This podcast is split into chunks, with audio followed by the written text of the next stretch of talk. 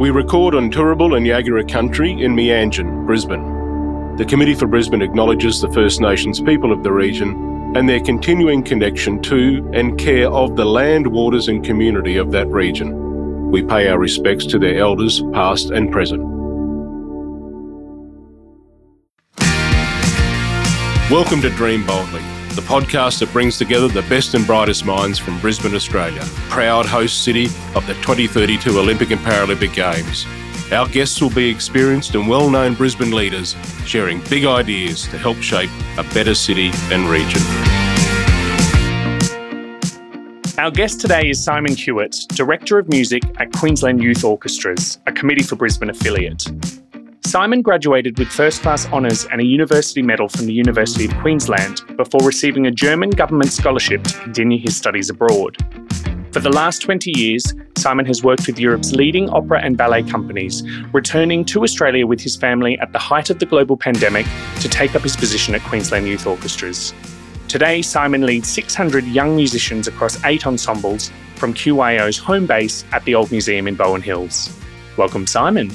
Thanks for having me. Simon, Queensland Youth Orchestras is the state's major orchestral training and performance organisation for young musicians. It's often described as like a giant nursery for the whole musical ecosystem of Queensland. Tell us a little bit about that. Well, QYO was first established in 1966 by my predecessor, John Curro.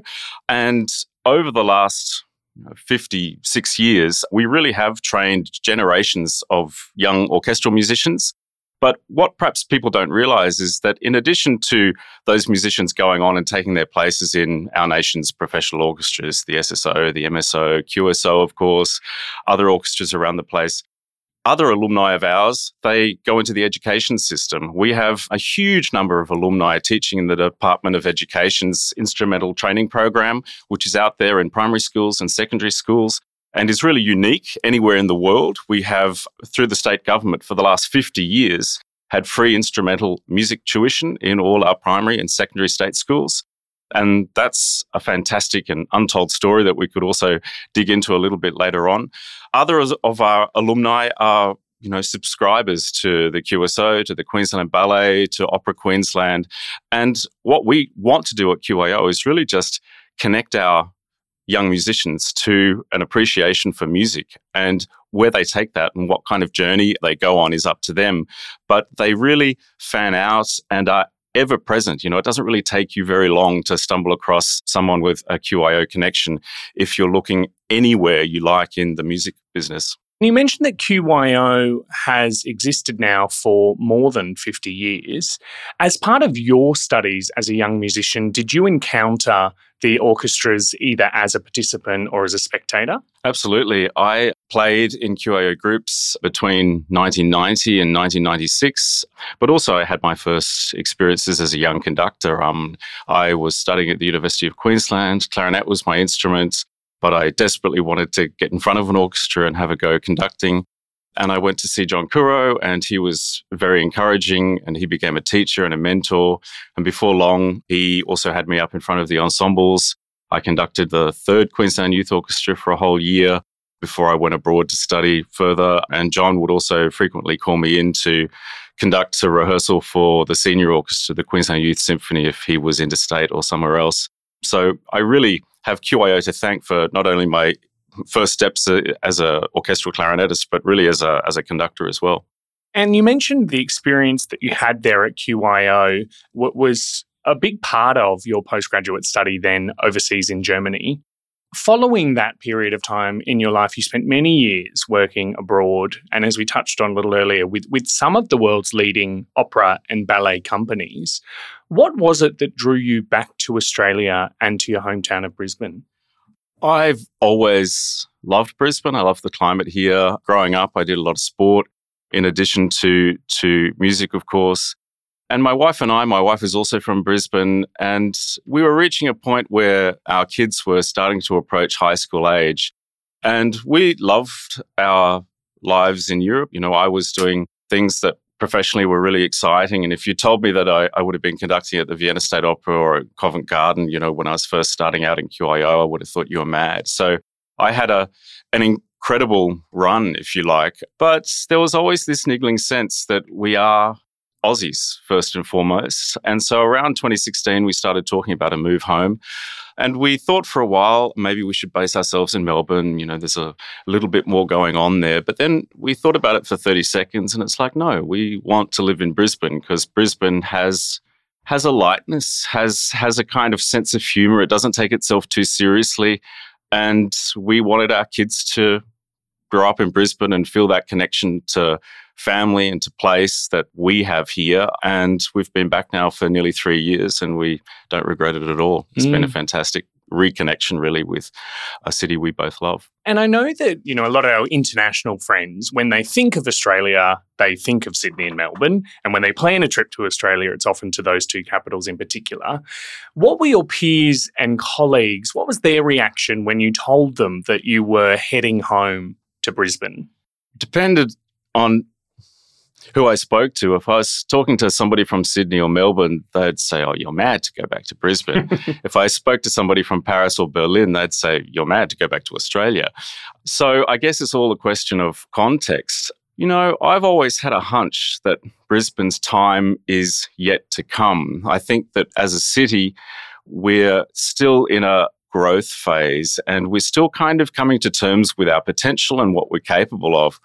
I had an interesting experience when we first moved back. We bought a house in Indooroopilly, and the previous owner of the house showed us some of the architectural plans from when it was first built in the 1960s, and it had a stamp on it of Karl Langer's architectural studio. And I looked up the name because it rang a bell, and it turns out that Karl Langer is this huge figure in in Queensland architecture, but in fact on the national scene as well. He um, was instrumental in coming up with new designs for living in a subtropical climate. Interestingly, he was an Austrian emigre. As a Jewish person, he and his wife had to flee um, Austria in 1938, and he and many of his colleagues fanned out across the world. He stayed in touch with others who went to America, and he came to Brisbane. Mm. And he wrote about it and sort of said Brisbane is the best placed large Australian city, closest to Asia, closest to America. Its climate is wonderful. And he had all these insights that he was writing about in the 1940s. And I was thinking, boy, that's still true but I'm not sure whether we've really leaned into that yet. Mm. And I guess what's exciting for me is that coming back to Brisbane in 2020, it feels very different to the Brisbane that I grew up in the 1980s. It feels like there is this this in addition to that kind of lovely lightness and dagginess and not taking yourself too seriously, there is this people are standing a little bit taller and they're ready to kind of lean into whatever potential we might have. And, you know, I've got huge confidence that Brisbane is going to become one of the Pacific's great cities. And mm. I think it's up to us just to actually believe it, because if we do, I think it will happen. Mm. Queensland Youth Orchestras has a wonderful reputation for truly talented musicians, but they all had to start somewhere. What is talent development like in Brisbane, would you say? And how do we compare globally? You know, this is really an untold story. It's Queensland for decades has led the nation, has led Australia in music education, in orchestral training. And that's a story that outside of music circles is largely unknown. And I think it there's a few factors that have played into that as I alluded to before, since the 1970s, the Queensland government has funded free instrumental tuition in state primary schools and secondary schools. QYO has always been a powerhouse. John Curro was a charismatic and inspiring presence for all of us who encountered him. And he stayed with QYO for 53 years, you know, a tremendous achievement building this great organization that it's now my privilege to lead. And I think QYO being in the old museum has allowed through this in-kind support that we've had from the Department of Public Works, which owns the building, we've been able to do our orchestral training. We've managed the spaces of the building, and that's allowed QYO to deliver fantastic, really world class orchestral training experiences to a wide range of talented young musicians for a fraction of the cost. You know, the youth orchestras in Sydney and Melbourne. They can't offer the same range of activities that we do, and they have to charge a lot more for what they do offer. So there is this kind of magic combination, that combination of support from the state government funding the instrumental training program, plus QYO having that in kind benefit of this beautiful old building has meant that something really unique and precious has been created. And I really want Queenslanders to know that we are good at this. You know, um, we know what we're doing. We know how to train young musicians. We know that there's benefits that flow to young people that are beyond music. You know, there's so much research in the last 10, 15 years that demonstrates that kids who are exposed to a musical education have better outcomes in maths, in languages. They have all sorts of social skills that they develop. And so it's not even really a, just about training musicians, even though that's an important part of what we do. It's about creating a community of people that has a strong emotional connection to each other. And that is really something that you carry with you through your whole life. So, you know, I think um, I would really like as part of this Brisbane growth over the next few years is for us to really own this great untold story and really celebrate that because I think we really have the potential to be, you know, a global leader in music education and in orchestral training. In fact, we already are. We perhaps just need to um, advocate a little bit more than we've done in the past. Mm. QYO's home has always been the Old Museum in Bowen Hills, which is one of our great historic assets here in Brisbane. And there's some very exciting things that are to come for that space. For those who are unaware, QYO recently received an unprecedented $20 million pledge, a philanthropic pledge towards a full restoration of the beloved Old Museum. What does this investment mean for the organisation's future? The 20 million philanthropic pledge is really the most extraordinary thing that I've experienced in my career. What our donor hoped to catalyze really was a discussion about the future of the building and also a discussion about the future of QYO and what infrastructure and resources we we need to to really thrive and do even more than we've done in the past. And the state governments have funded a business case, which is currently progressing, looking at the feasibility of a restoration of the building. And so our donor very much wants to see a restoration occur, and the 20 million will be forthcoming when they see the plans for, for what happens. The donor also wants to ensure that QYO's tenancy in the building is secured and that we're not hit with high operating costs in any new um, restored building. So there's still a lot of discussion, a lot of planning to be done because QYO also understands that this is an iconic and beloved building for all of Queensland. So ideally, we would like to see a restoration which enables QYO to continue doing what what we've been doing and even do more than what we've done, done in the past to expand and to grow and to bring music education, orchestral training to even a broader range of people than before. But we would also like to share the old museum and find ways that we can really do both those things. Because I think all Queenslanders have an emotional attachment to that building. We all remember going there when we were kids, um, if you're above a certain age. You know, before the museum, the Queensland Museum moved to South Bank, that was the site of the Queensland Museum. And I remember going there as a kid, and it's always been a magical building. You walk in and you feel like you're in a special place. So while QYO has had the great fortune to be there since 1989, we certainly hope that a restoration will enable us to do what we do while sharing it with all of Queensland. Mm. You're so right that there everyone has a memory from the old museum. I remember for me it was as a high school student and attending a production by Zen Zen Zo, and it was a promenade style theatre piece based on the seven deadly sins. Wow. And you can only imagine that kind of content within what is a really magnificent, but also in the right hands, a, a slightly spooky environment in, in, terms of its cavernous rooms and winding hallways. And it was spectacular. I've, it's certainly one of those experiences that has stayed with me as an arts lover and attendee. Queensland has a somewhat of a controversial history with the abandonment of some of these really significant cultural spaces over many decades. And of course, we've come a long way in, in preserving and protecting and celebrating those spaces. But how important was it for you and for QYO to maintain a home base that was there at the old museum, which is the home, of course, of Brisbane's original concert hall? That's right. You know, from really when the building was first built in the late 1880s through until 1930, it was Brisbane's made main performing venue. You know, great international artists as well as Australian celebrities like Dame Nellie Melba and Percy Grainger performed there. It was the birthplace of the Sampson Orchestra, which was a forerunner of our Queensland Symphony Orchestra, um, our professional orchestra here in Queensland. Also, community choirs performed there. So it's always been a site for music making.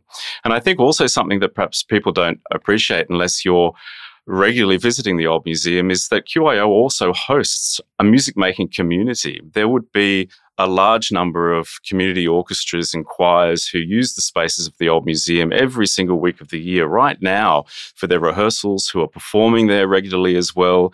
You have community orchestras like the Brisbane Philharmonic Orchestra, Brisbane Symphony Orchestra, Brisbane Concert Orchestra. You have choirs like Brisbane Chorale, the Brisbane Concert Choir, Queensland Choir who use those spaces. And so that tradition is very much being kept alive. And at QYO, it's always been important to us that we, the benefit that we receive from the Department of Public Works by being able to operate and manage the building, we try and pass that on so as much of the community as possible can share that those spaces because you're absolutely right there is something about the place when you go in those doors you feel it has a bit of an aura it's a bit mysterious it feels old, it feels grand. And certainly for kids, that's such a special experience to be admitted to those special places and to feel that you have the right to be there. You know, I've seen in Europe how young dancers who joined the school of the, Paris Opera Ballet, they are allowed to rehearse in the Garnier Opera, which is Paris's beautiful old opera house. And there's a sense of this is just the rightful way of things when those young dancers invariably progress to the Paris Opera Ballet and become stars in their own right. And I think it gives you a kind of confidence. Now, I think we understand this in sporting arenas very well. You know, we know that young kids who are allowed to run out alongside their heroes onto the hallowed grounds where they watch them do their play every week that special experience has a catalyzing effect for, for those young kids. You know, whether it's cricket or rugby league or rugby union or netball or whatever, we're great at connecting young kids to the successful sports people that perhaps they want to become or aspire to become. And the old museum does that for young musicians. And I think that's something that shouldn't be underestimated. You know, it's not when we're talking about restoration, of course, we have to think about how much it's going to cost and you know what's going to bring revenue into the site, and those are really important considerations. But sometimes those other benefits, the intangible benefits, are also really worth considering because you're absolutely right. So much of Brisbane's history was erased or torn down in parts of the 20th century. And I think those places that remain, we really have to um, treat very carefully and with great respect. Now, I wish to highlight that it was you, Simon, who turned the conversation from music to sport, and not me. Absolutely. Uh, but but I do want to touch on that a little bit because, of course, as the host city of the 2032 Games, all eyes are on that milestone for the city. When, of course, all eyes will be on Brisbane. There's a lot of conversations that are already starting, and they stem from the IOC president stating that they encourage projects that leave solid legacies for local communities. If you were to project yourself forward to 2033, the year after the Games, when we look back, what should our legacies be? I would hope that Brisbane just has this natural, confident, playful sense of itself, and that people who grow up in Brisbane believe that they can do anything they choose to, and they can do it in Brisbane. My generation, you know, when I I aspired to be a musician and a conductor, and it was just something I assumed that I would have to go away from Brisbane to practice that as a career or even to get a, an education in, in that field. And I would hope that in 2033, young people grow up in Brisbane and if you go away because you want to see the world, there's also an underlying sense of, but of course I'm going to go back because Brisbane isn't just a great climate and a great place to bring up kids. It's also a hub and a leader in all sorts of fields, and you want to be a part of that excitement. And I think we'll get there. You know, I think the all the potential is there, and I mm. think um, we just need to kind of lean into it, as I said earlier. Mm. You have a really fantastic perspective on the city, having received, you know, grown up here, received your formative training and opportunities here, and then taken those skills and experiences around the world to some of the most coveted organizations, cultural organizations globally. Now you've come home and you, you're experiencing a very new and fresh and different Brisbane. In the spirit of this podcast, Dream Boldly, what are your hopes and aspirations for Brisbane? I would like Brisbane to be a leading city of the Pacific. I'd like the world to know that Brisbane is a place where people are creative and confident and carefree and don't take themselves too seriously, that they're not afraid to try things out, they're not afraid to try new things. I'd like us to be a leader in climate related issues, in engagement with First Nations peoples. I would like us to be the kind of place where my kids are going to say, Dad, I just want to stay in Brisbane. It's the best place in the world. Beautiful. Thank you so much for joining us, Simon. It's been my pleasure. Thanks for listening to Dream Boldly. This podcast is brought to you by the Committee for Brisbane in association with Aruga. The Committee for Brisbane is an independent, not for profit organisation whose vision is for Greater Brisbane to be the world's most livable place. To find out more, please visit committeeforbrisbane.org.au. Please remember to rate and share the show. See you next time.